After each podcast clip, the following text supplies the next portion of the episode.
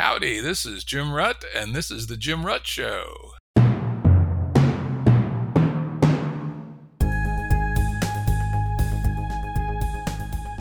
Listeners have asked us to provide pointers to some of the resources we talk about on the show. We now have links to books and articles referenced in recent podcasts that are available on our website.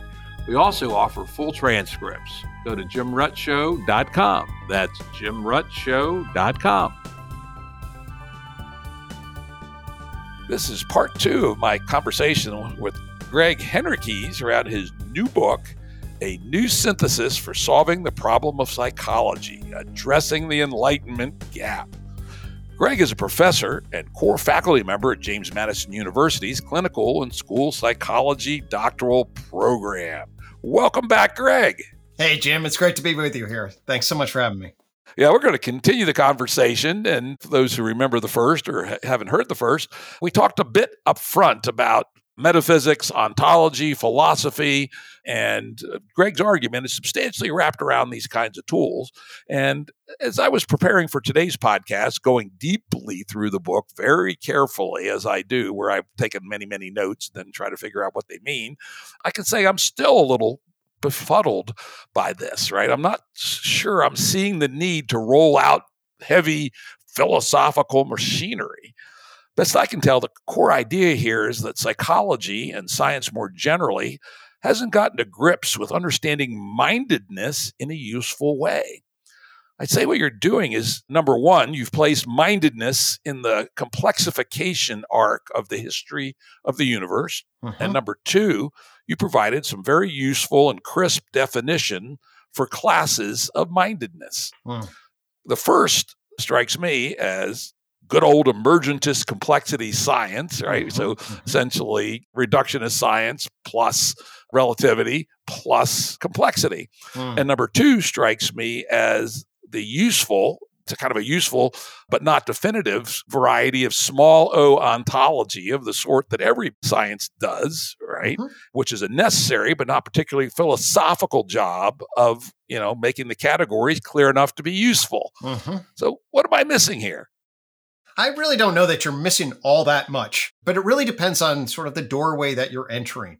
But I do make the case as follows in the book, and that is is that the standard natural science perspective, say take from big history or uh, Sean Carroll's big picture, the argument is is that oh yeah, we can just apply natural science and the empirical categories and logical relations in and of itself are sufficient. My argument is that that's not the case. And what the reason that it's not the case is what we see is the multiplicity of different definitions. And I am proposing a new cosmology, meaning a new way to think about the evolution of complexification across four different dimensions.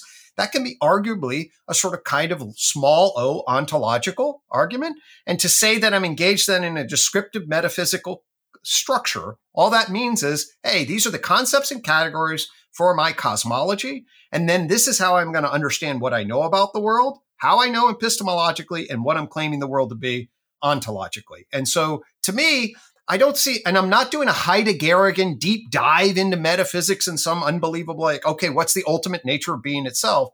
But let's face it, Jim, it was the case that when science got started, it was natural philosophy. And there are many philosophers and scientists who argue that, hey, that connection for clarity of thought may be something that is worth holding on to. And given my history in psychology, it certainly was the case that I got a lot clearer about the argument I was making. At least, certainly, that felt that way to me. All right, I'm going to make a last comment and then we're going to jump into the book, right? Listeners to Jim Rutt Show know that I often say, when I hear the word metaphysics, I reach for my pistol. And unfortunately, I don't have a pistol with me today, but I do have a nice, big, ugly knife, right?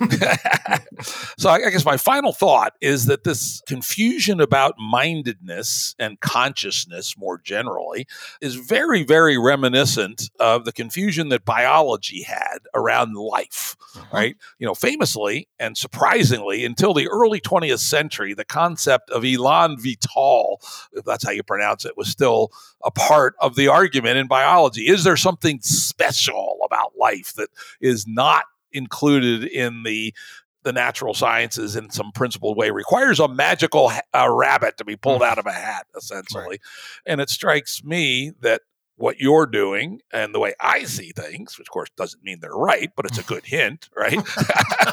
is that mindedness and consciousness and all that uh, has the same relationship to complexification as life does. Just as, as you will, as we'll point out when you get into your tree of knowledge, that, that fits your model as well. Totally. And so, anyway, it's all just science as far as I'm concerned. Don't need no stinking philosophy and anything. If we dephilosophize it, so much the better. Okay, well, I, I mean, that, you situate yourself that way. Uh, other people will sort of disagree. You and I are fundamentally in agreement in the sense that what I'm trying to do is I'm trying to get the right grammar on naturalism. Okay. And, and what I'm emphasizing is, and I emphasize this in the book, and I build this off of Lawrence Cahoone, a philosopher who basically says philosophy of mind broke the world into matter and mind. And that's a real problem. And we inherit that grammar. I'm trying to get us clear that we inherit a grammar, and I'm trying to get us clear that we can introduce a new grammar of energy, matter, life, mind, and culture. And that's a much richer complexity science kind of grammar that should be woven throughout our basic understanding and vocabulary for the world. Yeah, and oddly enough, I agree. Right, I just wouldn't label it the same way, but that's all right. But that's all right. You know, potato, potato. Right. Lovely. A brief message for our listeners. Hey, folks, y'all may be interested to know that Gregg is organizing a conference. It's called Consilience Unifying Knowledge and Orienting Toward a Wisdom Commons. It'll be held online March 17th and 18th as a Zoom event, and it's free to the public. I'll be one of the speakers, along with several other Jim Rutt Show guests, including John Vervaeke, Jordan Hall, Zach Stein, Greg Thomas, Lene Rachel Andersen, Alexander Bard, Layman Pascal, Max Anderson, and Alexander Beiner. 40 presenters overall, and it looks to be a great event. Again, Zoom conference, free to the public, March 17th and 18th, and there's a link to register on the episode page at jimruttshow.com. Now, back to our show. Before we jump into the next big meaty part of the book, let's review a couple of a few, four of your key constructs and try to keep these as brief as possible, sure. but not so short as people won't know what we're talking about. Okay. Uh, first, the Enlightenment gap.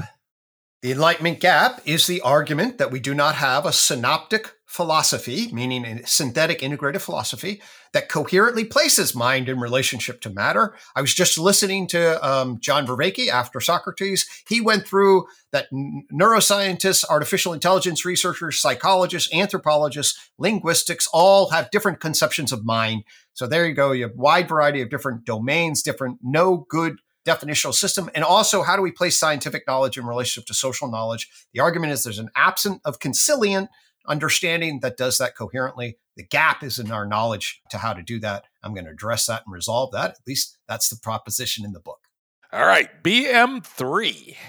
BM3 refers to the behavior, mind, mind, mind problem. And what that is, is it reviews the different definitions of what we mean in psychology by mind, identifies behavior, the behaviorist tradition, it identifies neurocognitive meaning of mind, the information instantiated within the nervous system and processed by it. It means the phenomenological subject of conscious experience, and it means self conscious justification, the way Rene Descartes thought of mind. So BM3 is hey, people use the word mind or mental process and mean any one of those four things. And that creates a lot of confusion and equivocation. And I characterize that as the core problem of psychology. Now, compare and contrast what you would describe as methodological behaviorism, which is how you represent psychology today, versus mental behaviorism, which you propose as an alternative. Exactly. So, methodolo- if you go in, take Psych 101, psychology is a science of behavior and mental process. It's a science because it applies the methods it applies the methods to behavior, which science can see, and infers mental processes what it can, and then it applies a slew of research methods. What that means then is that the science of psychology is defined by the methods of science, hence methodological behaviorism. And it's a because it's a science because it applies the methods. But if you ask what it means in the world that you're referring to as a psychologist, you get a massive amount of incoherent disagreement or chaotic fragmented pluralism. That's the problem of psychology referenced by the BM3. Mental behaviorism switches it and says there should be things in the world, minded animals and minded human beings that I'm going to define, that we can reference and have an understanding about what those are. I call that the ontology, but a little o ontology is the thing in the world that is the concern of psychologists. Minded behavior patterns of animals into humans is what I'm arguing the science of psychology should be about. That's an ontological definition defined by the thing in the world. And then we should bring the methods of science to better understand minded behavior patterns. Great. And then the last one before we jump in is justification theory.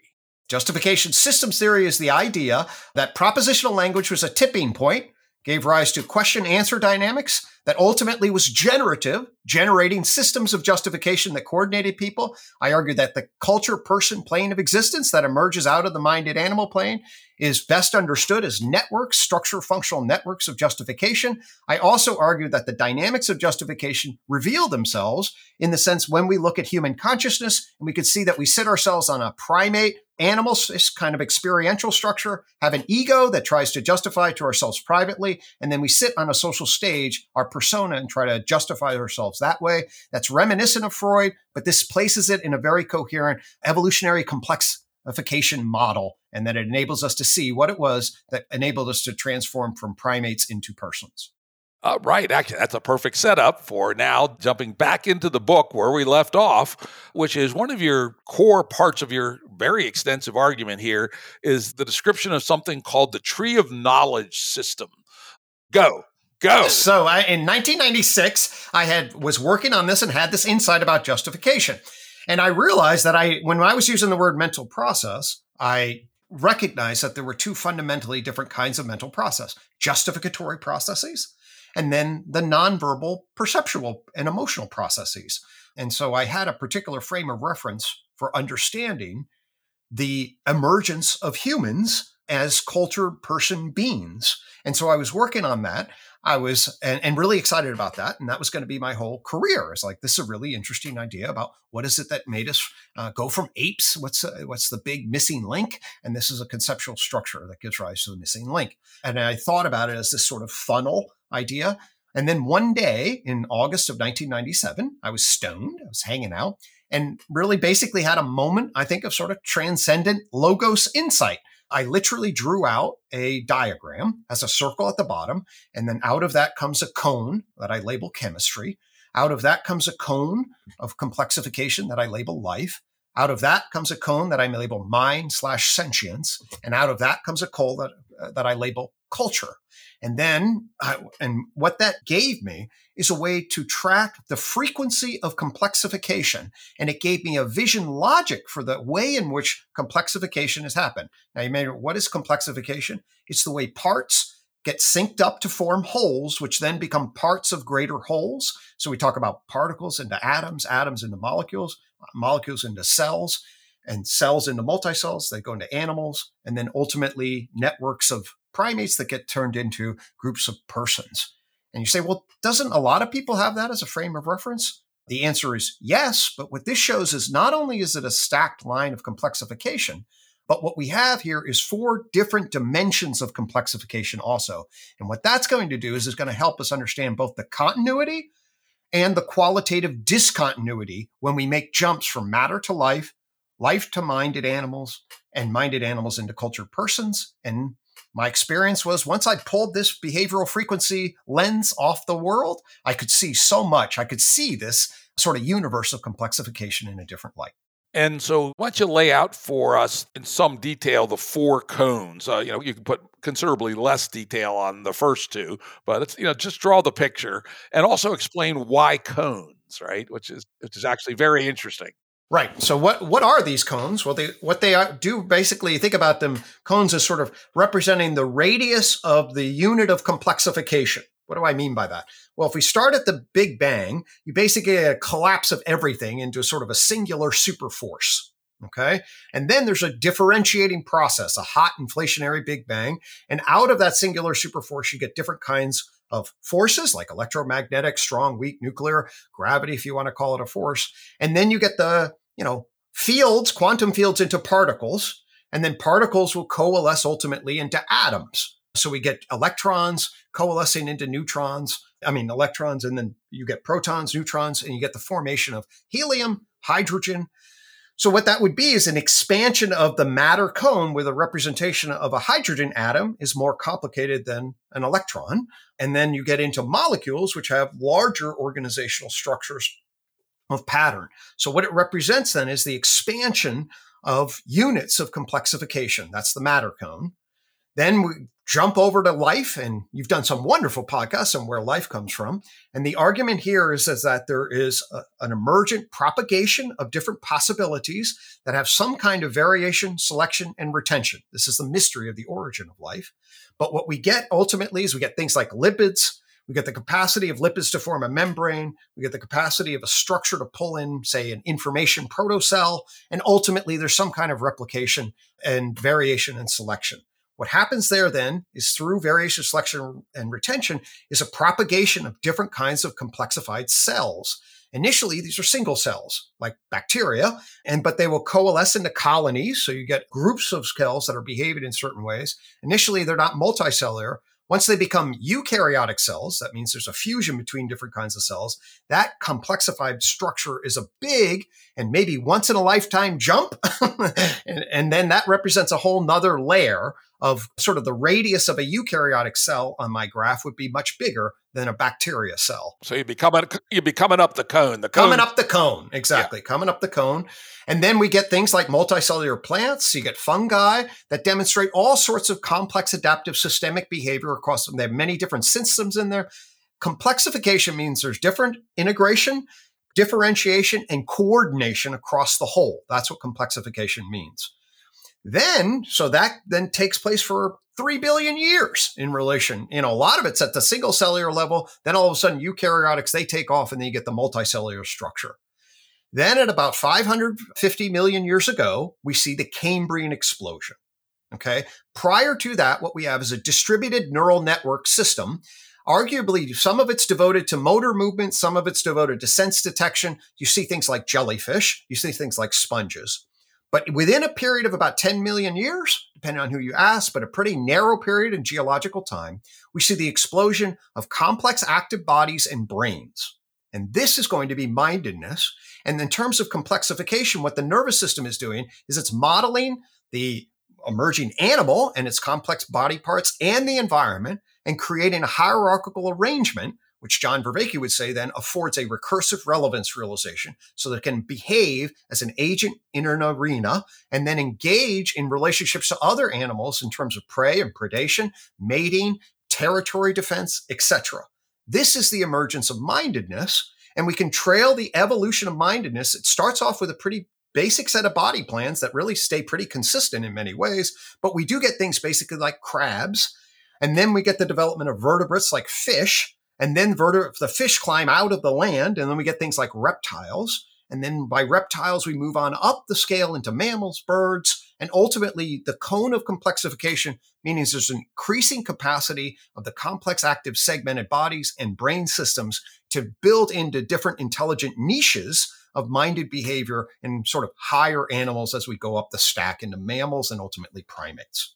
So this is the minded dimension. And I'm arguing that the right relation of psychology is to ask questions about minded behavior of animals. That's what I call basic psychology. And then finally, there's another explosion. I was working on this problem of justification. The argument was that humans, as hominids, were able to sync up, develop initial symbolic tagging, say 500,000 years ago, and then finally develop a tipping point of propositions, question answer dynamics, and that explodes the generation of culture, capital C, which are justification systems. And ultimately, what the diagram also shows is justification systems evolve, ultimately giving rise to science as a particular kind of justification. And that was the insight moment where I actually have on the original diagram lines going back one through philosophy, one through mathematics, and says, oh, we developed a way of really thinking about abstract logic that then allowed us to come back and map the evolution of complexification as a human knower in the universe. All right, beautiful. There's uh, 13.4 billion years of history and uh, down in five minutes. There you go. Now, of course, several of these things are not what I'd call crisp. For instance, mind.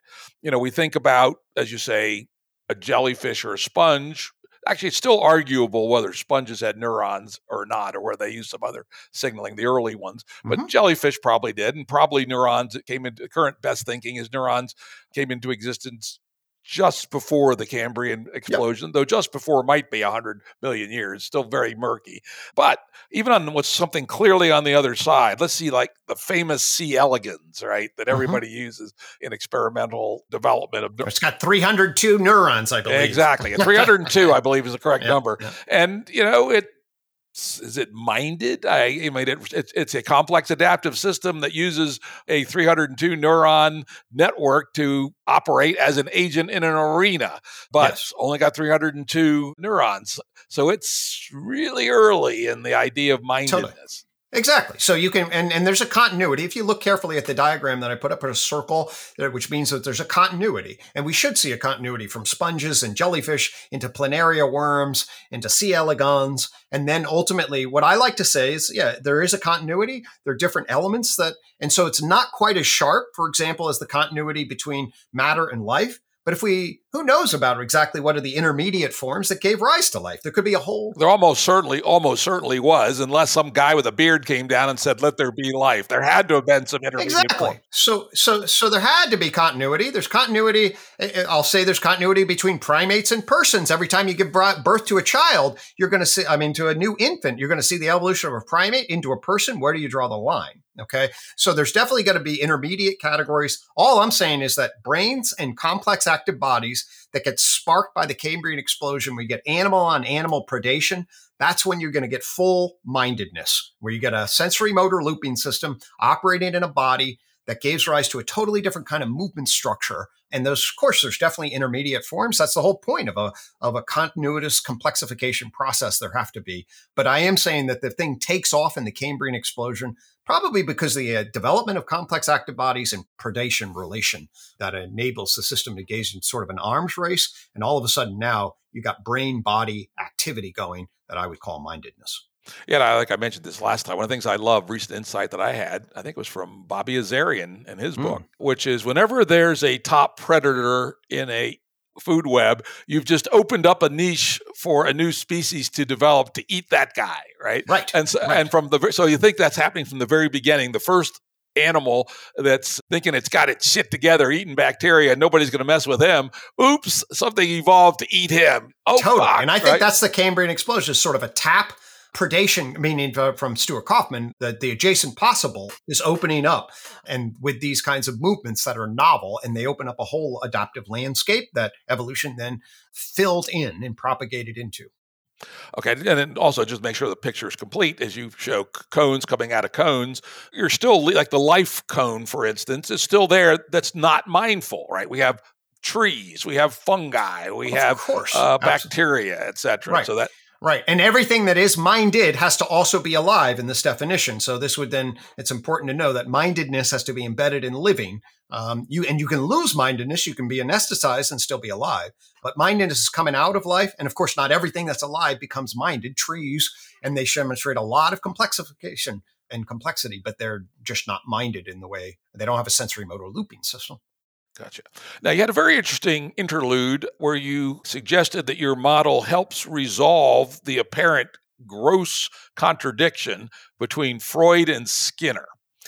now, those would not be my two favorite guys because uh, uh, I think they're both wrong in grotesquely fundamental ways. But you did a kind of cool thing about how this model can be used to, if not reconcile them, at least understand them in a broader context. Why don't you do that for us? Lovely. Yeah. In fact, this is the first paper I ever uh, made on it. Is basically I'm saying there is a complexification stack that would align very much with you. And basic, but when we look at the joint points between life, living organisms, minded animals, minded animals, and cultured portions, uh, within these cones, you say, well, where do they connect? There's a thing called a joint point, and that's a complexity building feedback loop. And ultimately, what this model says is not only is there a description between these different dimensions, but it also posits that there is a way to understand the emergence of mindedness out of life. That thing's called behavioral investment theory. We can flag that. But ultimately, the idea is going to be hey, I can understand the emergence of this structure by basically bridging to B.F. Skinner and tying him back to essentially a John Vervaeke kind of notion of cognitive science on the one hand to explain how agent arena relations emerge. And then ultimately you go on up to primates and you become talking primates. And then you have to justify your actions on the social stage. And the argument is you got a persona, an ego, and an animal self. Well, that is core with Freud's central insights. So I'm taking Freud's central insights and Skinner's central insights, and I'm aligning them on a physical, biological, psychological, and social picture of consilience. Okay, cool. Now, as I mentioned in the first part, this book is pretty damn audacious. There's some just I love these moves that Gregg makes here. So, in this section on the Tree of Knowledge, you also put forth a proposed definition for the institution of psychology that you would suggest. We'll, we'll get into this in considerably more fine grained part when we get to foreshadowing people the periodic table of behavior, which is my favorite part of this book, probably. But anyway, so let's audaciously tell psychology what it is. Right. What I want to suggest by this model, what this says is that psychology is errantly straddled two different domains. It dips into the animal and then tries to manage the human. It calls it, at least traditional non behavioral psychology, says, oh, we're studying mental process through behavior.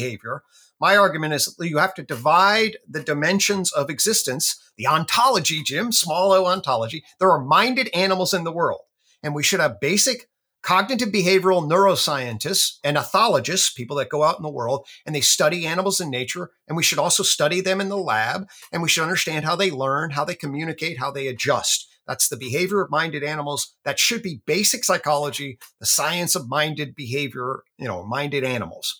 Then there's a subset human psychology. Human psychology is not redundant.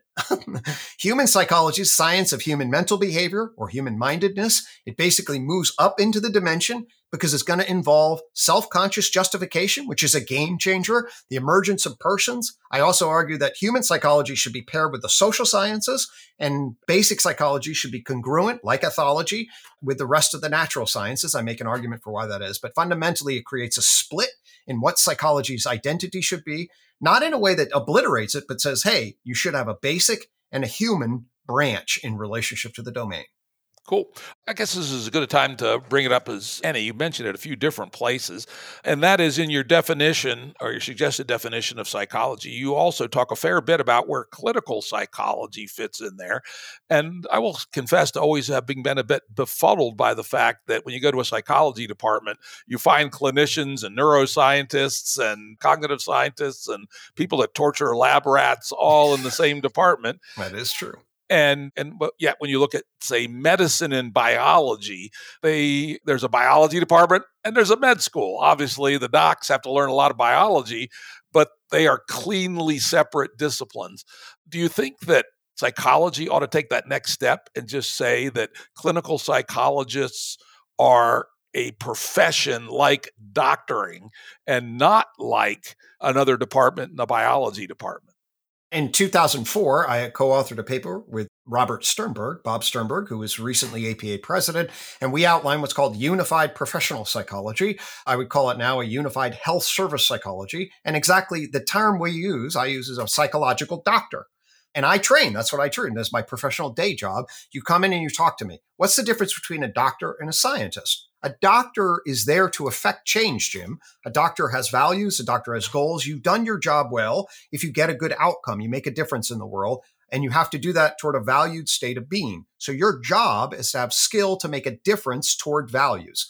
The skill of a scientist is to get at describing and explaining the way the world works. Those are two totally different value structures. Um, what makes a good psychological doctor is not the same thing that makes a good psychological scientist. So, yes, I actually advocate for this in the end of the book when I'm really describing how I would lay out psychology. I emphasize really there are three great branches of the psychology as a whole two in the science side, one, the health service psychology, which is regulating the way in which we would we, and this, and I say this because this is my identity, clinical counseling school psychologists enter into the world as licensed professionals, help people to improve well being as a psychological doctor, just as medical doctors do. The last thing I'll say is the other professions get this, Jim. Physics is different than engineering, biology is different than medicine, sociology is different than social work. In my discipline, we have psychology and psychology. Yep.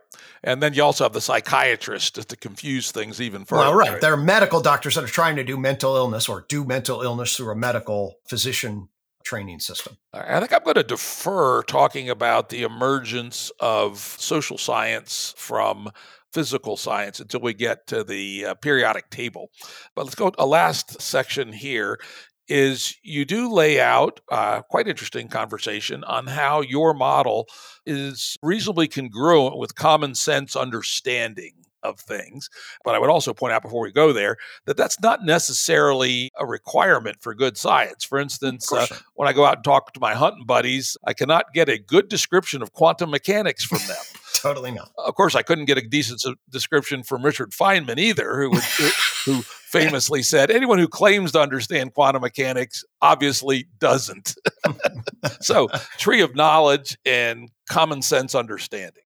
Right. So uh, every every society known, we I reviewed this with a colleague of mine, and Dave Geary, and he published this in 2005. You know, anthropologically, every known society divides the world up into inanimate objects, living organisms, animals that behave differently in persons. When my daughter was four, she gave me a wonderful picture. I have in my first book of a little circle representing a rock, a little stick with a little flower around it representing a plant, and then a little dog with ears and four legs, and then finally a person. She goes, Look, Daddy, I drew your work rocks, plants, animals, people. The argument is that this is the uh, basically Aristotle's scales of nature. It's an old and useful category that then breaks down because our knowledge of science does say, hey, what about jellyfish and viruses? And I talk about this at other times of the book. Does this really fit? And, and the old category sort of had these as absolute categories, not emergent, evolutionary, consistent categories that were continuous across time. When we learned about that, the categories tended to collapse and we didn't have clear points of, of carving nature at its joints what the tree of knowledge does is allow us to remember that and its validity, in, update it with modern science and the continuity, and also understand the discontinuity with the joint points. Having both of those allows us the kind of grammar to grip the world. And certainly it's not a requirement that science is common sense, but when it aligns with common sense and makes a whole lot of sense in general, that's that's not a bad thing. All right, one last thing before we move on. Actually, as you well aware, there are multiple places where people can cut the emergence rise. Totally. My good friend, and actually the guy that I can blame for more than anybody getting me involved in complexity science was Harold Morowitz. Wrote a well-known book called The Emergence of Everything, where he mm-hmm. lays out, I think it's 27, maybe it's yeah, 28 yeah. layers from the mm-hmm. Big Bang to, you know, religion. I think it was the top one. And, you know, uh, there's other places you could obviously cut, like I think that the eukaryotes is mm-hmm. a huge jump. That is a jump in complexification. Totally. Yeah, uh, you know, big, big, big, big jump. I mean, big like, jump. Like, how no, the no. fuck did that happen? Right, and that is uh, a mystery. Yeah, and yeah. and so and this gets back to our earlier conversation about big O ontology versus small O ontology. How do you come up with your four versus other possible cuts? Totally. And and are they fundamental big O like electrons and protons, or are they small O like all right, it could be 28, it could be five, it could be three, but I find four to be more useful for my work. Right. Well, I, I wondered, it took me a little while, and I mentioned this in the book, took me a little while after I drew this out and had this moment of like, oh, this is really useful. Then I was like, what the fuck are these actual cones really representing? And I, I characterized them as complexity originally. I would now realize that's complexification. But what exactly is happening? Why am I drawing life as a totally different cone? And why am I drawing mind? And why am I drawing culture?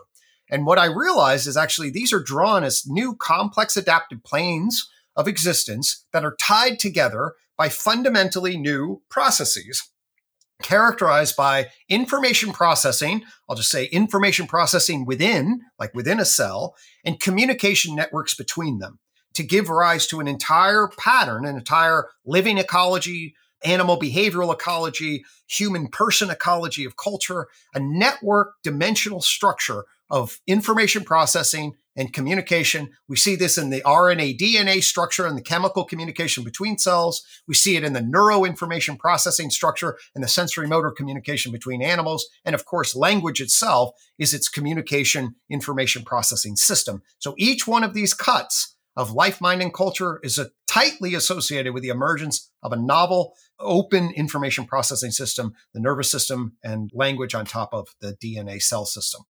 Cool. Now, one of my favorite thinkers, David Krakauer, president of the Santa Fe Institute and one of the most amazing human beings I know, he defines his work as the study of the history of information processing in the universe. So he uses the same lens you do. All right, I'd be I'd be interested to explore with him then the difference between information processing at the matter dimension versus the other three. Uh, but that I would certainly I argue the base of it's an energy information implicate order, and so I think I would be very much in line with his thinking. Yeah, well, I'd love to connect you two. Actually, in fact, we ought to get you out to the Santa Fe Institute sometime and uh, give at least part of the, of the talk that's implied in this book. Since probably we can't uh, dedicate ten days to uh, to it, but I love right. that. Okay, yeah, I think that you, you would hit them off. They would argue with you, but that's all right. That's what we do. Oh, this there. is science, Jim. Come that's on. what we do out there. All right, let's move on to the next section. You paint a fairly bleak picture. I still think it's a straw man, but I'll let you make your case of the poor college student who goes, "Oh shit, it's just all jiggling atoms." And then I love this quote because this is the classic obnoxious physicist Ernest Rutherford, who is reputed to have said, "All science is either physics or stamp collecting." Right. Right. So yeah, that's this extreme reductionist argument.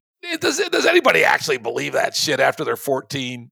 Uh, well, I mean, so I think people believed it for a long time. You yourselves talk about naive Newtonian, and yep. there are a number of people that believed in naive Newtonian for, I think, a long time. Certainly before Einstein, the, there was an emerging physical reductive determinism structure. And once that gets baked into an institution uh, identity, I think it's got still long echoes of reach. As I say in the book, do I think most scientists are, you know, sort of naive or to physical reductionists? No, but I could certainly find people that are making that argument in various ways, and I highlight that. And I basically also want to trail the evolution of science from a sort of naive reductive physicalism into one version of emergent naturalism that I think is very popular. And then I'm going to argue that uh, the tree of knowledge gives a slightly different version of that emergent naturalism. Cool, cool. And then the other one that you bash, which I love to bash, is the Cartesian dualism. right. Well, Cartesian dualism, you know, famously one of the famous sci- rationalists and scientists, uh, precursors of whatever you want to d- decide when science begins, Rene Descartes, is obviously most famous for his I think, therefore I am. He's gaining access to early mechanistic notions about the way the world works and has to decide there has to be a mechanism inside the material world. And he knows he behaves quite differently than that and basically presupposes a dual substance world. And I argue that, yes, it's most people these days, that's a really unworkable. The metaphysics, Jim, of that are unworkable. Yeah. or yeah, just it's bullshit. No. yeah, yeah, yeah. Let me let me expand on that a little bit because obviously you know so much about this, but for the audience who don't know this, essentially the Cartesians viewed that mind was more or less the equivalent of spirit in the religious sense. But even if you didn't believe in religion, it was still a, a thing that's out there that's not physically connected and is not directly emergent from the physical. And then, of course, there's the famous problem of how does this spirit, this Geist, interact with the body? And he idiotically proposed it was the pineal gland, right, as the as the mechanism for the Geist, the ghost in the machine, to talk to the machine. And frankly, there are still we talk about you know folk psychology. I would expect 50% of the people walking around in the ta- town of Staunton, Virginia, believe in some loose form of Cartesian dualism. So while it's fortunately dead in the sciences in the in the pop world, it, it's still out there. So sure. let's turn let's turn back to your claim further. Let's assume we're not talking about flatland radical reductionists. We're not talking about the Cartesian. Cartesian. We don't want to get the cart before the horse, right? mm-hmm. But you also suggest that your tree of knowledge system is significantly different than the way big history is usually told how? Right. So uh, one of the things is really well how do you think about in terms of emergence? Okay. And so there's what i would call weak versions of emergence and that's aggregate forms emerge. So for example a bunch of molecules get together they have fluidity. They don't have fluidity by themselves but they as a group they have fluidity and they'll carve a river and we have to describe the world as a river and that's a weakly emergent system that is a function of the aggregates that then have properties that don't have that don't uh, appear at the individual level and then we need vocabulary to describe those that's what i would call a weak emergent view And virtually everybody says, yes, that is what happens. And we do need vocabulary. And uh, somebody like Sean Carroll will say that, that we can apply this to simply things like cats. Cats do not exist in the standard theory of elementary particle physics, but cats are real in the world and we need a vocabulary. Now, then the question is, well, what is the core ontology? And then what's also at a more little o ontology? What are the core causal forces that we need in order to explain the behavior of cats? Okay. And so the the issue here is I, I think a lot of folks like Sean Carroll wonder about the emergence of novel causal properties novel causal properties. Okay.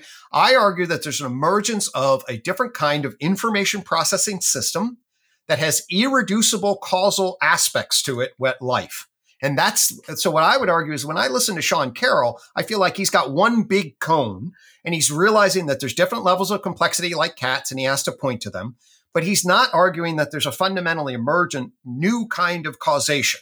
What the tree of knowledge suggests is actually these information processing communication networks. They're actually sort of what some people might call top down causation. I like to call them information causation. And they give rise to new causal principles. And those things then cannot be reduced to the language of physics. And so it's a more, it's not strong emergence in any magic sort of way, but it's a stronger emergence than many sort of weak emergent naturalist views.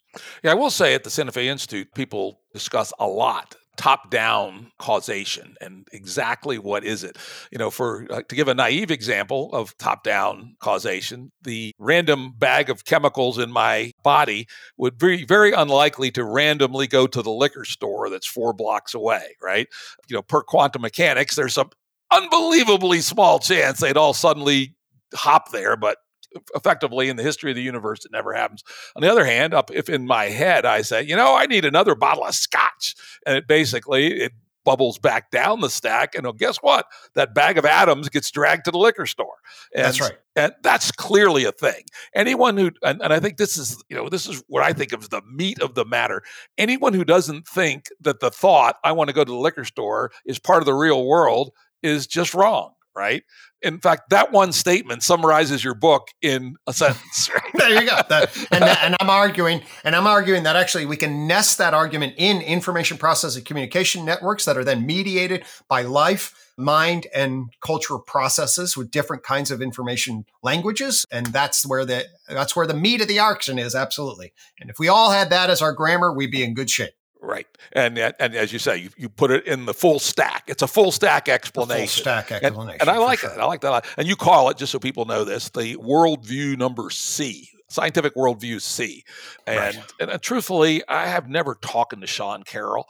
I actually should have him on the show, but he is affiliated with the Santa Fe Institute. So it would not surprise me that if I push hard enough, uh, we'd find that he's a, a worldview C kind of guy, but I'm not sure.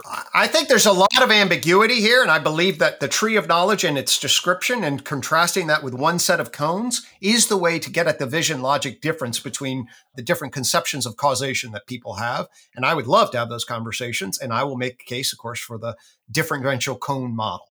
All right, I'm going to have to get. I'm going to have to. I've been meaning to do this. I'm going to reach out to Sean Carroll, and I will challenge him with this. All right, let's move on a little bit into more philosophy. We can skip over this if you really want, Jim. no, no, no, actually, actually, I really want to go here. Uh, one of the reasons I do these podcasts is I learn about new rabbit holes to go down, and I've never heard of this dude Lawrence Cahoone before and I'm not probably the only guy because I was sniffing.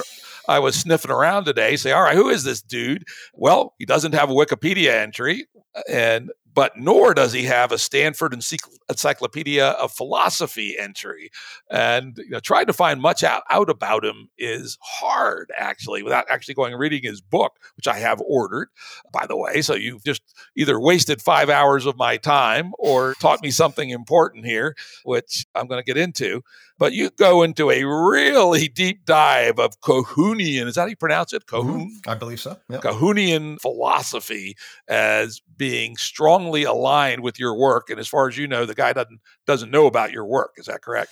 Well, he did. Right. So he published The Orders of Nature in 2014.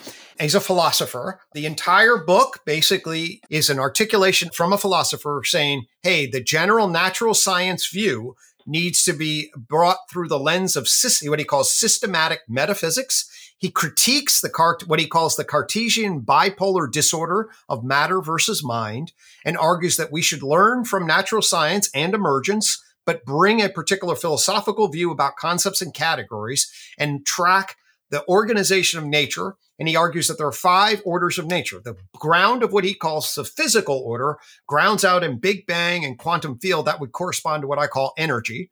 Then he calls it the matter order, which basically corresponds to chemistry and the normal Newtonian world.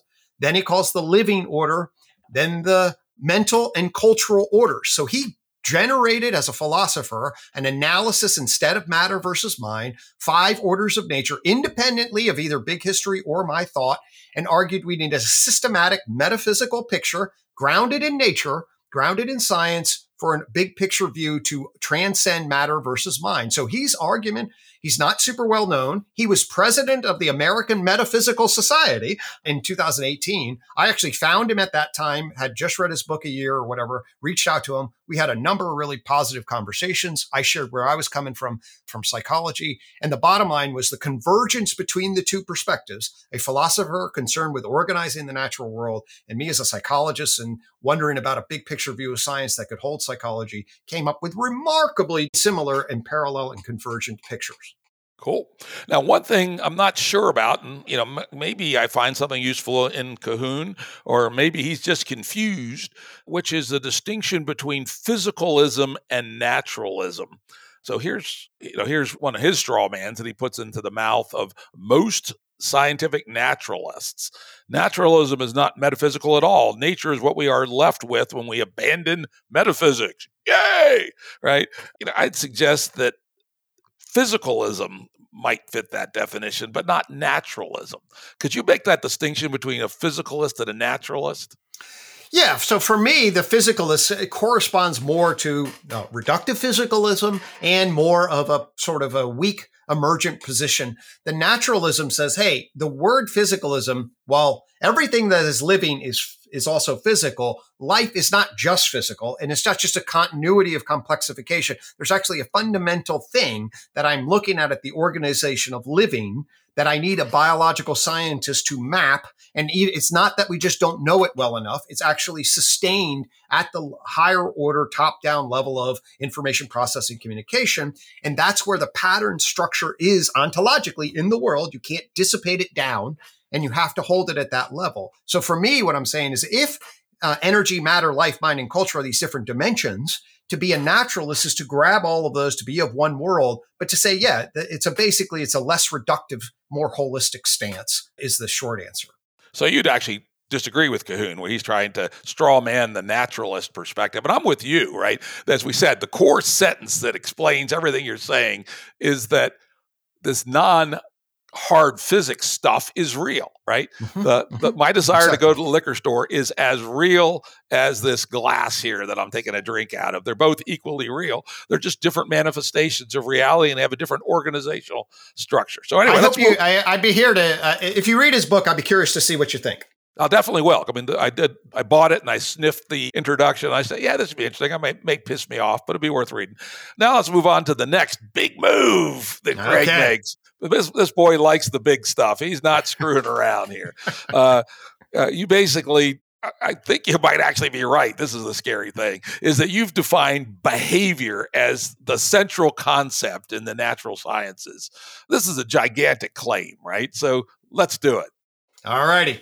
Yes. So, what I will argue here is that the natural sciences emerge both ontologically, epistemologically, and metaphysically, meaning the concepts and categories that science brings to bear. What does it mean to be a natural science? In some ways, Jim, this is super simple. What do you do as a natural science? I'm an observer and I'm going to model any number of different observers. The idea is the world's out there. I can gather information about that world data. I build models about the way the world unfolds, which means I'm going to identify entities in relationship to other things nested across systems, see how they change, develop measurements of how they change, develop models of that change, and then develop theories and eliminate bad ideas and try to build off the better ones and get as accurate as possible, never foundationally knowing what exactly it is that I'm looking at. What does that mean? It means you got an observer tracking behavior that is potentially intersubjectively objective, meaning you have trained observers, learn how to measure entities and change, then model, first describe those entities, and then develop causal explanatory networks, and then do quasi experimental, experimental kind of manipulation on entities, fields, and change. In other words, that's the basic grammar that we're going to do. Epistemologically, we're going to set up an observer in relationship to the entities in field change. And then we're going to say there are things in the world that are entities that sit in fields and they change. And the argument is that actually a periodic table of elements, well, it's a bunch of atom structure, standard theory of elementary particles. Oh, there's a bunch of that. Oh, what are cells, etc. These are entities. They have patterns of change, and the task of science is to delineate those. And when you look at it that way, you're like, both that's super common sense and what the fuck? There's this central concept in science that is actually situated to be observed and as epistemologically and then mapped in the world. And how, how would you say that adds a new a new lens or is different from what the sciences, how the sciences think that they're doing things. Right. Well, as I say in the book, this is sort of a common sense, so it depends on how you emphasize it. My point is, is that if you where did the term behavior come from? My discipline. This is I, I write about this. It comes from John Watson. Okay, he introduces the term, and I want to highlight that John Watson introduces a term in a way that's very confusing that people surprisingly haven't caught. Okay. He uses the term behavior to connect to the natural sciences, meaning biology and physics. He's very explicit about that. And he says, because we're structured to observe and track stimulus responses, that makes us just like other disciplines. And indeed, it is precisely because this concept is so aligned with the general framework of the rest of science, that's epistemology and ontology, that the word behavior spreads down into behavioral biology and ultimately physics. It's like, oh, the behavior of atoms, behavior of galaxies. Physicists talk all the time. Well, the term actually didn't wasn't around before John Watson. Physicists and biologists took that and now it became part of the natural lexicon. Why? Because Watson was pulling the basic epistemology ontology and then said, hey, we're going to apply this to psychology. But what then he didn't do is realize that he had both absorbed an ontology. Actually, Watson was one of these reductive physicalists. He thought everything was stimulus response reflexes. So that's one point. That's the ontology and epistemology. And but what he didn't do is realize that if he's going to call it behavior that he's interested in, it's the specific kind of behavior that a psychologist is interested in, just like it's living behavior that a biologist is interested in, or chemical behavior that a chemist is interested in. And then you could say physics is sort of the interested behavior of the whole. But the point of it is, is that if you're going to do, he links the term behavior to what everyone's doing. And then the term behavior becomes specific because it actually gets contrasted to the mentalists. So the term behavior is used to both link it to the rest of the sciences and then differentiate from the rest of the sciences. That's a real problem with it. And I believe people have overlooked the origin of this term and its power for a whole host of different reasons. And I'm trying to make a case that when we put on behavioral lens glasses, all of a sudden the entire science language game comes online as a particular kind of knowing system. Yeah, when I read that, I got, wow, I like this. And the reason is it gets to this distinction I like to make. I use it as my shorthand for what is com- the complexity lens, which is the difference between studying the dance and the dancers, right? And that, and, and the, the what, what we're getting at here, and you make it quite explicitly in the book, is that understanding complex systems, or frankly, even fairly simple systems in the real, real world, are not just about their static structure. They're about the dynamics, about what's going on in terms of motion and change. And when you get to complexity, where one thing influences something else, and as we know from our physics, even something as simple as the three body problem in physics, three orbiting planets, you cannot actually describe that in closed form. So you suddenly get off into this land uh, where we can't know things in a fundamental sense.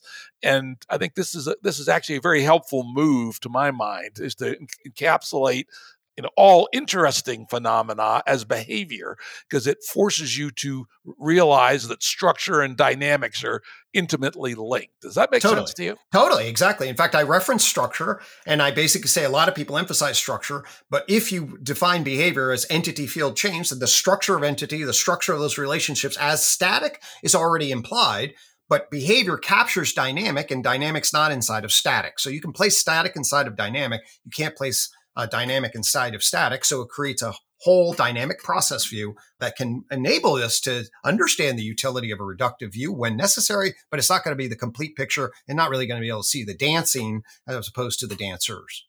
Yeah, I, I, think it also fits in nicely with another distinction. I think I picked this up from Dave Snowden the difference between the complicated and the complex, yep. where the complicated is something you can take apart, put it back together again, and it still works. Like, for instance, a, a car that's not running, right? The, the, engine is not running. Do not try to take a car motor apart while it's running, right? Yeah. Uh, uh, on the other hand, a human body, if you took it apart and put it back together again, it ain't going to work. And the yeah. reason is the human body is involved in a whole million varieties of dynamics that keep it running. And so they, I think that that also fits nicely and is very congruent with the, the distinction between complicated and complex. Absolutely. Uh, all kinds of interesting things here we're going to have to jump over in the interest of time, including I was going to say something nice about Descartes because ah. uh, I am going to have to do it just because we, we dump on Descartes so much. The last math course I took in high school was analytical geometry. I mean, okay. It's pretty odd, odd, that we had a whole course, almost a whole course on analytical geometry, a little bit of calculus at the end. But I loved analytical geometry. In fact, it reinforced my naive Newtonianism, probably, right? But, uh, and Descartes invented analytical geometry right, for what it's right, worth. Right. But anyway, let's move on to a big point here. And this is maybe our biggest disagreement, but maybe not. Maybe I just need to understand what you're saying better, which is I think you're saying that there is a distinction around scientific method such that scientific method, not the scientific method, I'm not, I'm not sure what my right words are here, that, that, that phenomenology is not susceptible to the exterior method of study. Okay. All right. Yeah. So one now I certainly okay. So we have the exterior behavioral view, and, and, throughout the book, one of the big points I'm making is that there are two uh, major epistemological positions: exterior from without, of which affords the observer that can be interchanged to see behavior. Then there's the view from within. Mind two, we'll talk about it, you know, at some you know, which is your subjective conscious experience from behind your eyes, which can't be directly observed. Now, what I am saying is if you commit to a science language game, which I do for, as a scientist, it, it is not impossible to gain access, but it's indirect access to the first person phenomenological experience of being. I am a big fan of global neuronal workspace theory. That's a wonderful way to anal- analyze what I would call mind two. At the same time, the nature of what we're getting at is through the veil of behavior physiology and we're modeling. We don't have direct observational access to a first person subjective conscious experience of being. That's all. Okay, let me drill into that a little bit. You know, I do read a lot in the science of consciousness, for instance, and they have a methodological position, at least most of them do, which is that firsthand reports of phenomenology have probative value. Mm-hmm. And of course, we also know that there's more and more, some of it dubious, but some of it useful, things like the neural correlations of consciousness. And we also know that there's studies of brain rhythms and how those might well be implicated in the emergence of mind two etc and so i'm not at all sure that this this line between exterior and interior rules out very much about the study of phenomenology.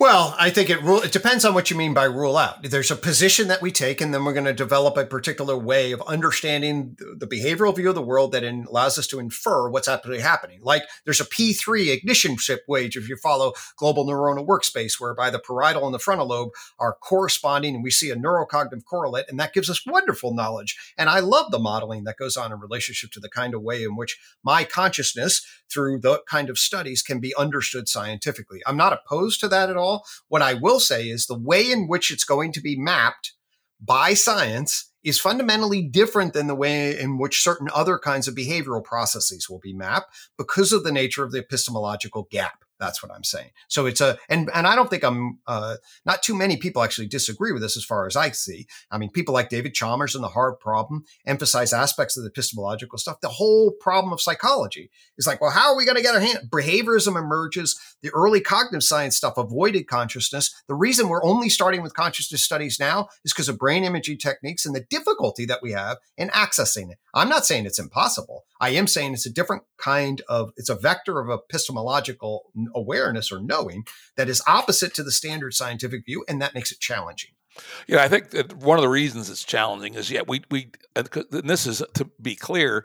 Uh, I guess we'll talk about it here. Why not? Chalmers and the hard problem. The idea of we don't really know why the redness of an apple has that qualitative qualia feel to it yet. That problem has not yet been solved. Right. I, I, call that the, the neurobiological engineering mechanism binding problem, which is basically, yes, that's a, we don't know the mechanism, but the fact that we can't see redness and really don't, that's part of our epistemological problem. I mean, it's like, how the hell are you getting access to that? So there's two issues there, I argue. In fact, I come along with a third later on and then place it in a historical unique context. And I'm actually going to generate the word psyche for your unique historical, particular, subjective, qualitative experience of being, which is a totally different kind of knowing than science. I don't I don't think that's a problem. I just think we should know that, that we don't necessarily have to have all the same kind of epistemological knowing systems. We can we want to interrelate them. Yeah, I suspect uh, obviously can't prove that we actually will solve the so-called hard problem. In fact, I'm going to have Anil Seth on soon, and he has uh, he redefines the hard problem for it to be the not so hard, pro- uh, the not quite as hard problem as we thought it was problem, and he you know, points towards a possible solution. And once we do, I think it will I suspect, again, this is all just supposition, that it will be as revolutionary as understanding the linkage between biochemistry and life was to allow us to no longer think about life as this black box which we uh-huh. just don't understand. And once we understand the mechanisms that give rise to phenomenology and the the quality of our brain imaging continues to go up. Because, like right now, they claim they, whoever they is, you know, that under certain circumstances, if you're thinking about a daisy, you know, they can scan your brain live and say he's thinking about a daisy, right? Yep. Uh-huh. And as that continues to in, improve in resolution, and we understand the mechanisms for the emergence phenomenology and what it actually is, uh, which I have a few theories about, we can talk about over a beer, then this distinction will just uh, gradually go away, and it will just will just we will fully naturalize the first person perspective. Uh, you, when we get on to the book, I have an entire chapter on mind to subjective conscious experience in animals and humans. I'm, I'm definitely of. I'm simply saying it is a hard uh, ontological problem at the mechanism level. It's hard epistemologically because of the language game of science. It's not impossible. We're making progress, absolutely. I do make a, then a further distinction between the unique psyche and the general phenomenon of mind two, but that's a that's another issue. I'm trying to give us a vocabulary that's very useful to cut through a lot of uh, equivocation crap.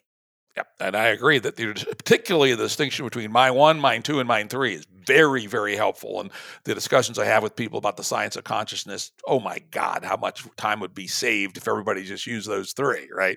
So there we go. Now let's move on to the even more audacious idea that Gregg has, I think it's the most audacious one in the book, but we'll see when I do the prep for part three. I'm gonna we're gonna give it away here that, that we ain't no way we're squeezing the whole all this whole book into even two episodes. There's to be a third episode. So you know, so far my prep tells me that this is the most audacious idea yet. I mean, I've never seen anything like this. It's like mind twisting, and after reading it, I go, damn, he might be right, or, or, or at least it's useful. And you know, regular listeners know that the the gold standard in in the Rutt world is is it useful, right? And that is the periodic table of behavior. Drum roll with that kind of uh, somewhat hyperbolic introduction. Tell us what the periodic table of behavior is. Lovely. Okay, so the periodic table of behavior, it's a building off of the tree of knowledge system. Okay, and as I asked those questions, well, what are those cones? I was basically what emerged over years. I don't develop the periodic table behavior until like 2016, 17, first published on it in 2019 in the literature and several different articles I write.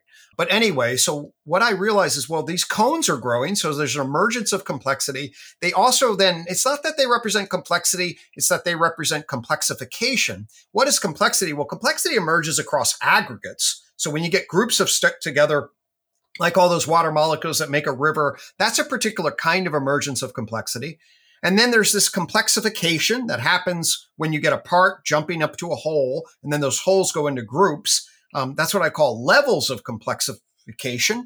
And then there's this big jump in the dimensions. Okay. So there's actually three different kinds of complexification that are easy to identify aggregates, levels within a dimension, and then uh, the jump between the dimensions. And then I noticed something really clear when I was looking at the organization of the entities that characterize the matter, life, mind, and culture dimensions, and that is that they're, or, they're core entities that organize them. The most obvious entity that organizes the matter dimensions is the atom. In fact, I think it is Feynman who says if there was one sentence that we could say that science has discovered that is, you know, if anything is true, it's the argument that the material dimension of complexity, using my term, is made up of atoms and the atomic theory of matter. Okay. And then if you move to life, it's obvious that cytology is a science of cells or cell theory. The argument that the core unit or uh, central structure of living organisms is a cell it was obvious. If you move up to minded animals, well, the animal is the core fundamental unit there. And at the culture person plane of existence, you have persons, you know, a person or persons that are the fundamental unit. So what then I saw then was that each one of the dimensions of complexification had a primary unit of organization.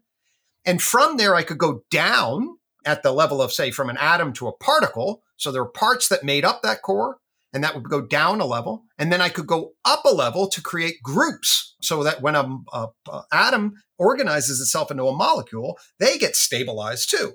And then I jump over to the cell dimension. I could go down. There are lots of different kinds of parts of cells. But in particular, once you hone in on information processing, you're like, oh, well, the gene is a really important part, especially I'm emphasizing the evolution of complexification. And of course, cells jump together, like the eukaryotic cell, if you want to call that a well, it's a partial multicell. It's a complexified cell. But then, of course, they set the stage for multicell. There's also cells that aggregate into colonies. So the point of it is you go from a part down to a group up, and then there's aggregates across scale. But what the what emerges then, the same thing in animals, you drop down to neural information networks. Neural networks is the part that are making up the coordinated animal. Of course, animals get into families, they then get herds, they get into groups. And then you jump one up to the culture and you get a unit of justification. That was the fundamental unit of human information processing, human persons justifying at individuals, small scale levels. And then, of course, they go into groups and multiplicity of groups, and you get the explosion of the human society or multicultural. We talk about the difference between culture and society. But the point of it is, is that you get a 12 step layering system of complexification because each unit, each of the four is a core. You go down one, you go up one. And when you do that, uh, so 12 floors of organization that I say correspond very tightly to major categorizations in science, at least on the scale of complexification. There are other sciences like geology, uh, cosmology that are more on the aggregate scale. But this unit, tight unit of complexification across these 12 different floors, gives me a nice, cool map to organize the unfolding behavioral frequencies. Yeah, I love this. And I can see why you decided to call it the periodic table because this level of analysis and then the induction that came from it is not dissimilar to Mendeleev's thinking, right? He saw all these things, you know, and they were kind of just isolated facts and isolated, and then beginnings of ways of describing pieces. And then he had this aha moment, right? One of the one of the great ideas in the history of science. I think most people don't understand how fundamental the periodic table is, totally. not just to chemistry, but to physics and to biology. It's huge, right? Oh, it's absolutely central. And so this, you know, it's interesting. I think you're making trying to make a move here that's very similar. But now let's do the really interesting part, which is okay, he gets this idea of all this underlying phenomenon, turns it into a periodic table, and then he populates it with different elements, which mm-hmm. was one mm-hmm. of the mm-hmm. great holy shit breakthroughs. Right. Why don't you start populating your 12 floors with sciences? Right. Okay. So on the first floor, I argue that the, you know, the core, uh, as far as we know, ground of this, like before the material dimensions, there's an energy information implicate order that's, that the periodic table of behavior, which is tracking entities and fields. This is how entities, fields all collapse together and God only knows what the initial state is. I call it stuff or an energy information implicate order. Out of that then comes the emergence of particles. Okay. And this then Yeah, let's let's let's try to name the science that studies these things too. Because Okay, if, I, if uh, I think of you know the periodic table of behavior, it starts to look more like the chemistry one if we have sciences in the boxes.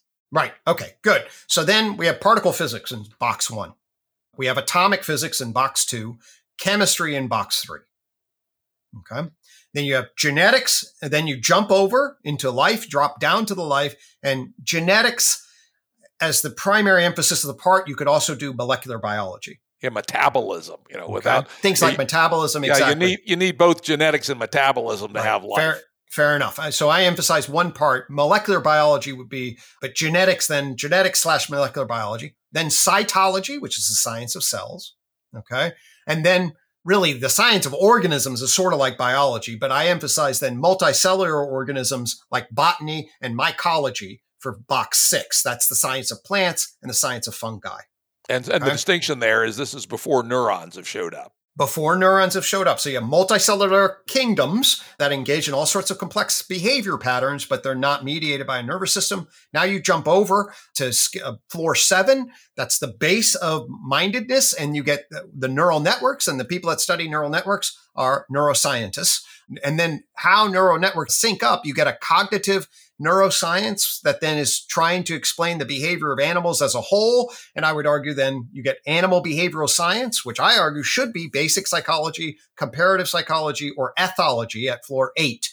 Okay. Then you jump up to social behavior of animals, sociobiology, uh, which would be interesting. You know, so we, E.O. Wilson now being placed in the minded dimension. We could see how he's happy about that or not. But anyway, you get behavioral ecology, groups of animal behavior, or sociobiology on floor nine. Then you jump over and you're now in the culture person dimension. The ground of that, the core unit of that is argued to be sort of linguistics, justification, core reasoning processes of human cognition. Cognitive science would be the primary floor. You know, John Vervaeke coming in here at the base of this about what gives rise to human agent arena relations of the core structure. Up one is human psychology. That's personality, developmental psychology, and family psychology, social psychology.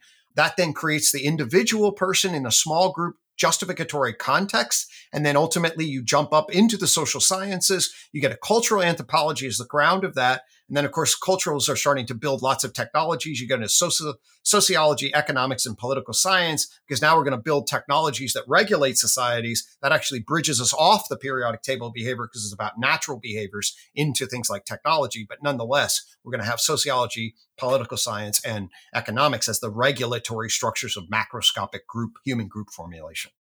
Yeah, very interesting, and it and it does sort of work. Though I'm also going to suggest it's a little bit like that famous New Yorker cartoon that says the view of the United States from Manhattan. Right, and you know, basically, or, or, from from the Upper East Side, I think maybe it was, and it showed you know the Central Park and you know the w- Upper West Side and Harlem, and then Brooklyn a little smaller, but it was still about this point about two thirds, uh, half the map, and then you know the Hudson River, and then and then the the far parts of it was like you know the flyover region in California or something. They're very thin little slices because I, I count here you have four out of the twelve being what is today encapsulated within psychology. And you have all of social science above psychology in one box. That's So- a, that's a very reasonable critique, and I think I want to be clear. I want to be clear, repeatedly clear, that the unified theory is born out of American psychology, and it sits, as we all do, in a particular perspective that expectualizes and emphasizes certain key elements. I find myself nested in a set of kind of problems, and it is skewed through a particular kind of lens. I also am very clear that we have to be wonder about how psychology should be defined.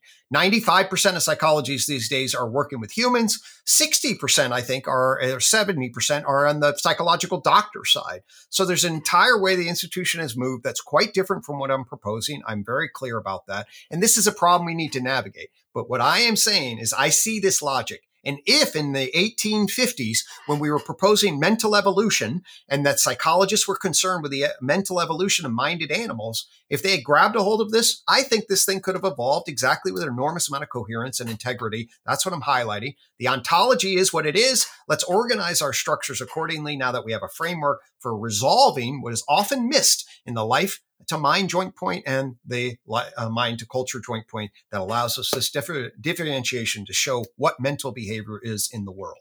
Cool. Well, let's move on to a nice example you give, which is someone goes to a furniture store and is looking to possibly buy a table. You, you say that this example aligns with a famous analysis by Arthur Eddington and the two tables paradox. right. So Eddington was one of the uh, early physicists in the early 20th century, was one of the few people, according to him, that understood Einstein's general relativity, also tracked some of the emergence of the way atomic physics into quantum mechanics was beginning. I, am not sure exactly. I think in the 1920s he's giving this. What he says in this example is, hey, the world of the table looks radically different to my phenomena, everyday phenomenology. Hmm. Okay. My experience of being, hey, here's a desk. If I then bring a scientific lens to that, it looks totally different. It's like this is mostly empty space made up of electrical charges that, you know, are all in constant dynamic motion in relationship to each other what I play off of there is I can then say, okay, what I'm going to do is I'm going to put on my behavioral uh, periodic table of behavioral glasses and afford us an opportunity to map this man observing the table through this lensing, through this macroscopic science structure, which begins at things like energy into photons and electrons and then moves up into atoms, molecules, and then places the individual acting on the table through language like man behavior and justification. Gotcha. All right, that I think you know that helps show, and I think that what's important about this is again these boxes are not in isolation; they all one includes the other, and that's exactly one of the one of the, one of the key takeaways here. All right, let's now move on to a little further afield, which I think you called defining mental processes and grounding the domains in meta theory, and then mental behaviors and the map of mind one, two, three. This was an interesting chapter uh, and one that's kind of all over the place. Let's see if we can try to bring some structure to your thinking uh, sure. there, which is one of the things you talked about is a guy named Clark Hull and his holdings. Let's start with that and keep it short because we're getting okay. short on time. Yep, sure. So anyway, I, I want to now pick up the mantle from behaviorism and I drop down into science, come back up, give you this map. What I've tried to do here, ultimately, is books about mapping science, comma, behavior, comma, and mental process. What I've tried to say is, okay, I've now actually grabbed a hold of science and behavior, map that for you. And now I want to pick up the ball again and say, here's behavioral psychology. Clark Hull in the 1940s, a major behavioral figure, wrote Principles of Behavior. I quote from that. I pick up to John Watson and I just show that he's got a particular epistemological angle and a particular way of thinking. Okay. I then bridge from that to the emergence of the cognitive revolution in the 1920s, 30s, and 40s, where we start to really build models of information processing. And this is sets the stage for mostly people date the cognitive revolution in psychology in the 1950s. But a fundamental shift happens, Jim, that you're well aware of, whereby we go from, oh, you can't talk anything about the black box and you can just do physiological research on it from a brain based perspective to say, no, shit, this system is a neuro information processing system. We can now build stuff that computes stuff, and then we can model that computing with artificial intelligence in the way the mind works as a computational information processing system. And so I trail that. I articulate the emergence of cybernetics, artificial intelligence, and then trail that history, ultimately get into modern 4E cognitive science and explain the different meanings of cognition, building off of the behavioral contrast, both in terms of neuroinformation processing and then more embodied, enacted, embedded, extended mind stuff that emerges in relationship to cognitive science. And that's going to set me up to say what the tree of knowledge and periodic tables say about behavior as minded behavior eh, minded animals. All right, well, let's that's a, a, big, good compression, but let's now dig in a little bit into the influence that cybernetics and, and systems thinking had, which then rolls over into the cognitive science revolution. Let's go into those two a little bit more depth. Exactly. So cybernetics emerges and and and really flies across the scene from 1943, 1953. It's a super exciting thing. Cybernetics sort of relates to governance, and it's the way a control system works. And what they started to build, which I think uh, I wish this had really continued, was an information feedback system, a negative feedback system where they could build a particular reference goal. They'd have an indicator, they'd have an output mechanism, and they could show that they could basically build a way a system could regulate. Super simple example of a, of a cybernetic system is your speed control, your cruise control on your car. You set it for 75, and then as it goes lower than that, it adds gas. As it goes over than that, the gas comes off. It maintains a control structure. And this then connected to all sorts of ways in which systems might be have nested cybernetic hierarchies. And then what a system was, it gave rise to system science.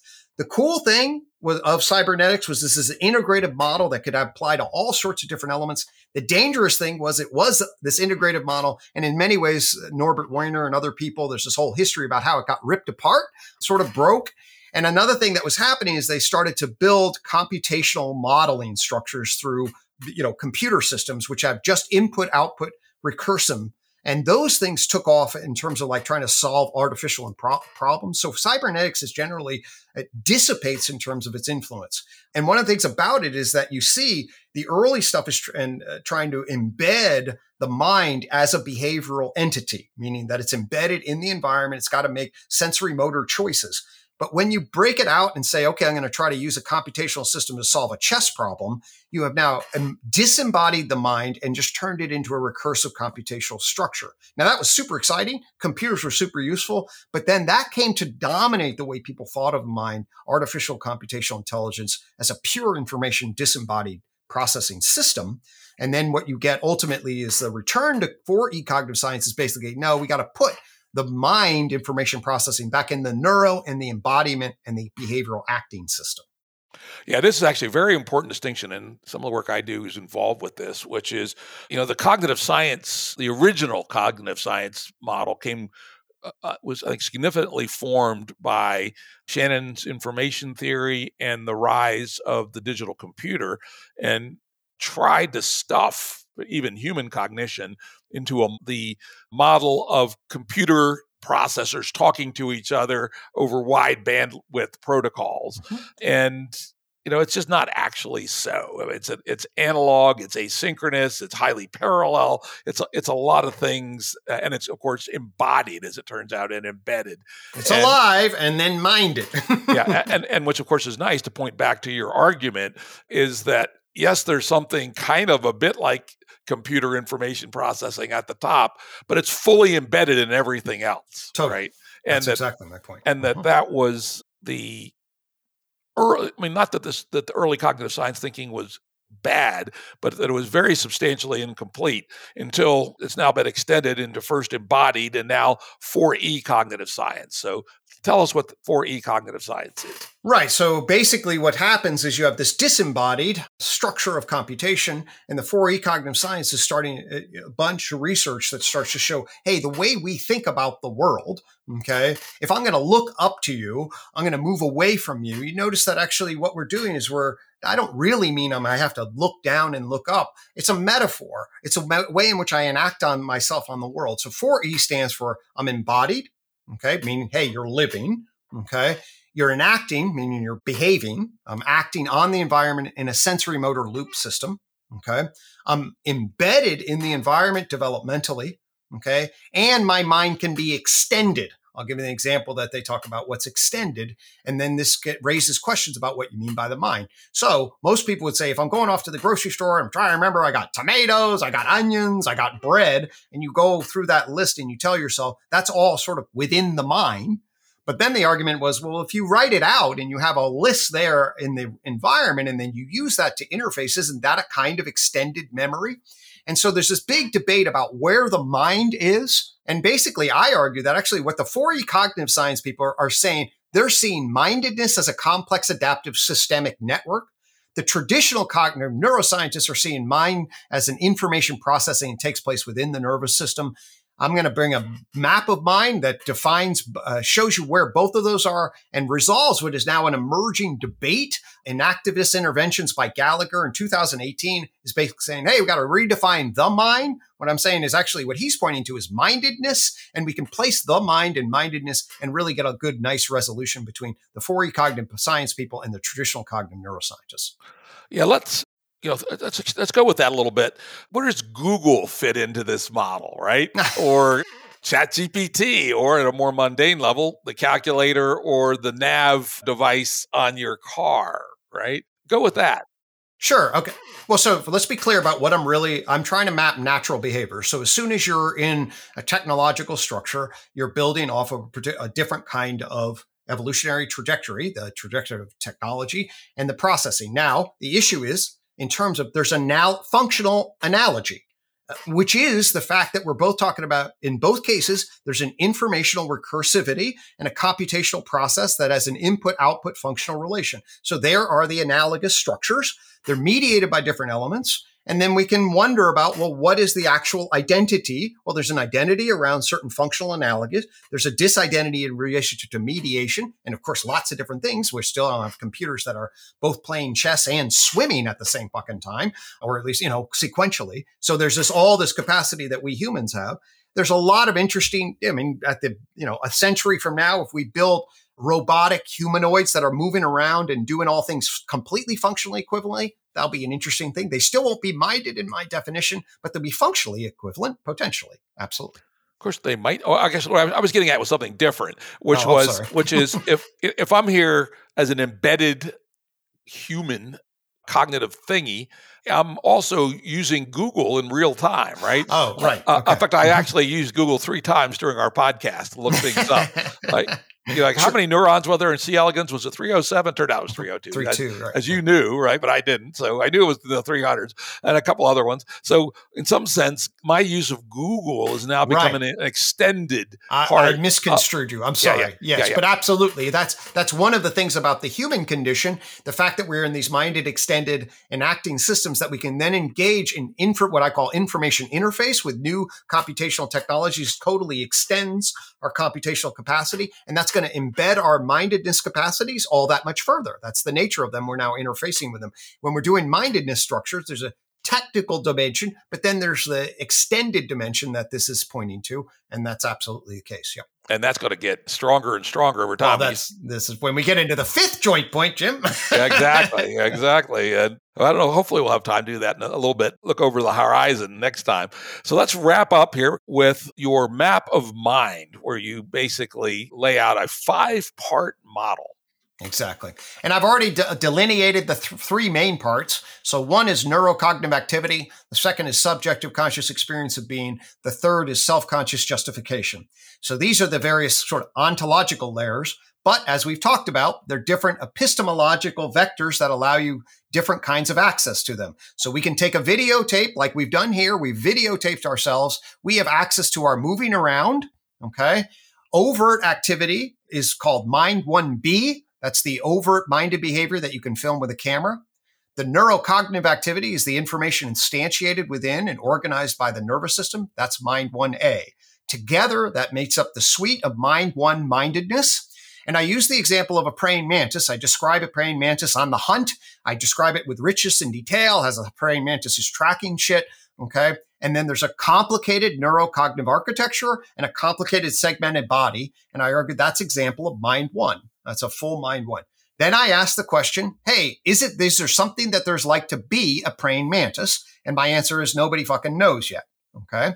I, I'm of the opinion that may well have flashes of sensory experience and pleasure and pain. That would make sense. There's arguments I make in the later in the book that justify that. But that would be mind two, the extent to which there is a subjective conscious experience of being for a praying mantis. I use the example because it, ex- it, it exhibits all the functional awareness and responsivity of a mind one and has a brain and, and activity. And we know a fair amount about it. I've studied that for a little while. It's a fascinating research topic but we don't know about mind two.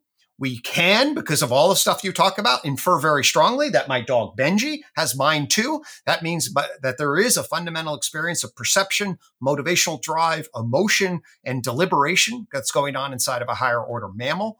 Later chapters describe where I think causally that how that makes sense and arises in nature. But fundamentally, the point of it is that's a different referent, and we need the vocabulary, and it's a different epistemological vantage point. As much as I love my dog, I still don't know exactly what it's like to be him. And then finally, I can tell you what it's like to be me, Jim. and you can get a sense of that through Mind 3, my justification system. When I make it public, that's Mind 3B. When I tell myself privately, how is this going, and have thoughts that I want to uh, maintain privately to myself, that's Mind 3A. That's my ego talking to myself versus my persona and what I'm justifying to you publicly. So Mind 3B is public out here, verbal. Mind 3A is inside me talking to myself. Mind 2 behind my eyes. And then Mind one is my neurocognitive structure inside mind 1A. And then what you see me do is my minded behavioral patterns. Yeah, that's good. Now I'm just going to go. I'm just going to explore something I'm personally been fascinated by, and there's less about it in the literature than I would like, and that is let's call Mind 3A, and the topic is internal talk. Mm-hmm.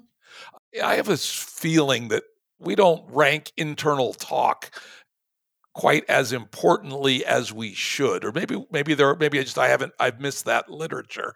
What's the literature about using justification type architectures inside our own head. I think we're pretty clear that my dog doesn't have a, a muttering dialogue in his head today saying, God damn it, I don't like that dry dog food you gave me this morning. Why can't I have my canned? You know, that's mm-hmm. not happening inside the head of a dog. But an analogous conversation might go on about, you know, the lunch somebody brought to me, right? So totally. t- talk about mind 3A and internal talk. Lovely. Well, the first thing we could say is actually there's quite a bit. There have been some studies done on the extent to which people experience this and and engage in their internal processes either through monologue, dialogue. I mean, you know, sort of images in her head. Interestingly, five to ten percent of people very rarely do this. So uh, one thing's worth noting is there's big individual differences about how much internal monologue people engage in, with a not a completely insignificant people percentage of people doing it very rarely. I would really like to research the implications of people that do this rarely or not. What I will say is this, although depending on how you define the research as a clinician, okay, um, I got trained in Beckian cognitive psychotherapy. Beckian cog- the fundamental insight of Beckian cognitive therapy is the ticker tape of self-talk and the implication it has for how you feel and what you do. In other words, cognitive therapy is this cognitive and cognitive therapy is your internal justificatory system, the process by which you make attributions, explanations, anticipate events, and the impact that that has on your feeling and what you do. And it's really it's a study of whether or not that's adaptive, whether it's accurate in helpful thinking or inaccurate in unhelpful thinking is the entire therapeutic enterprise. And so the whole idea that you go around with a self concept and wonder what you think about yourself and your self esteem clinically is super important. And the concept of the ego is what we use often to describe. I describe the kind of psychotherapy I do as ego based psychotherapy that dynamically, that's that. And I don't mean that like psychodynamically, and just the way it changes and operates and filters shit um, and tries to cr- project shit out into the world in a way that feels comfortable. Well, that structure is super important in the psychotherapy enterprise. Yeah, very interesting. You know, I have also read that you know some percent, measurable but small percentage of people at least claim to have no internal talk, mm-hmm. and I go, how the fuck could that be, right? Because I, I will say everything I've ever done in my life that was interesting, most of the big breakthroughs came from going for a walk and thinking about it, yep. or being in the shower, going for a swim, or driving a mindless route that I've done a thousand times, driving from Staunton to Harrisonburg, god damn it, up 81, right? And and it's it's this very intricate little dance of one idea leading to the other, and then feeding back. But it, and uh, uh, whether it's actually in words or not, I'm not entirely sure. I had a conversation with Ray Jackendoff about this one time, and of course, he's a strong proponent. There's something called mentalese, which is different than language. I'm not sure I buy that. I think it's more like language. But anyway, yeah, the idea of not doing that, I didn't. That's just like just just kind of mind boggling. On the other hand, I have also read that one of the core at least phenotypes of depression is what's called morbid uh, morbid rumination where people are just thinking about themselves and their problems and all that sort of shit. I must say i never do that. I don't get two fucks right? If i got if i got problems i'll deal with them if there's someone giving me shit i'll punch them right? I'm not one to morbidly ruminate about anything but uh, but i could see how that if you got caught in that loop it could keep you from doing all that good kind of internal talk that i enjoy doing so much Exactly. Well, right. There's self conscious talk. And in that kind, we don't mean, oh, I'm aware of myself and wondering what's going on in the world. It means uh, there's a spotlight that I don't want and I'm worried about. I feel vulnerable and, and I need to worry about what's going to happen to me. It's that worrying about, it's a feature of trait neuroticism. And as you, I think you've discussed, you're pretty low on trait neuroticism. So that line of, of psychic activity is not, is not going to be high. Uh, but people high trait neuroticism are going to have that self conscious vulnerability for sure. Yeah, it's funny when I took the Big Five test, was it last year or the year before? I actually scored at the 100th percentile of anti neurotic. Okay. Well. I had I had some other high scores like for disagreeableness. I think I was 98. Extroversion, uh, I think you'd be up there. yeah, I was way up there on extroversion and also on openness. Those yeah, were the ones I was very sense. very high on, and lowest possible on neuroticism. so, but anyway, you know, I can understand though uh, morbid blah blah blah, but and thinking in your internal thoughts and doing most of your good work there. But man, I just I can't envision somebody that isn't doesn't have something going on in their head. It's just well, like, I want to be clear. When they, what they don't have is just the they they basically do all of their thinking in perceptual reasoning, imagining. So they certainly think they have an internal mental life, but the active portion of their thinking is image based rotation and intuitive non symbolic thought, oh, and okay, that's, that's different than. So that's the that's the issue. It's it's just not a talking kind of thought. There's certainly stuff going on inside their head. Okay, okay, okay, okay, good, good. Okay, that's good. That helps me be a little bit clear about this, not just be going, "What the fuck?" Because yeah, you know, no, for instance, what you're describing there is Einstein, right? Who fa- right. Famously a, said that he thought in terms of geometry, right? Yeah, that, and, I, and, he was famously not that good a mathematician. He had to had other people help him with his math, including his wife. And there's a lot of controversy about to what degree did he steal, you know, some of his best ideas from his wife. But you know, who the hell knows? Anyway, this has been another great conversation. And we will have you back in a couple of days for part three. All righty. Woohoo! hey, folks, y'all may be interested to know that Gregg is organizing a conference. It's called Consilience Unifying Knowledge and Orienting Toward a Wisdom Commons. It'll be held online March 17th and 18th as a Zoom event, and it's free to the public. I'll be one of the speakers, along with several other Jim Rutt Show guests, including John Vervaeke, Jordan Hall, Zach Stein, Greg Thomas, Lene Rachel Andersen, Alexander Bard, Layman Pascal, Max Anderson, and Alexander Beiner. 40 presenters overall, and it looks to be a great event. Again, Zoom conference, free to the public, March 17th and 18th. And there's a link to register on the episode page at jimruttshow.com.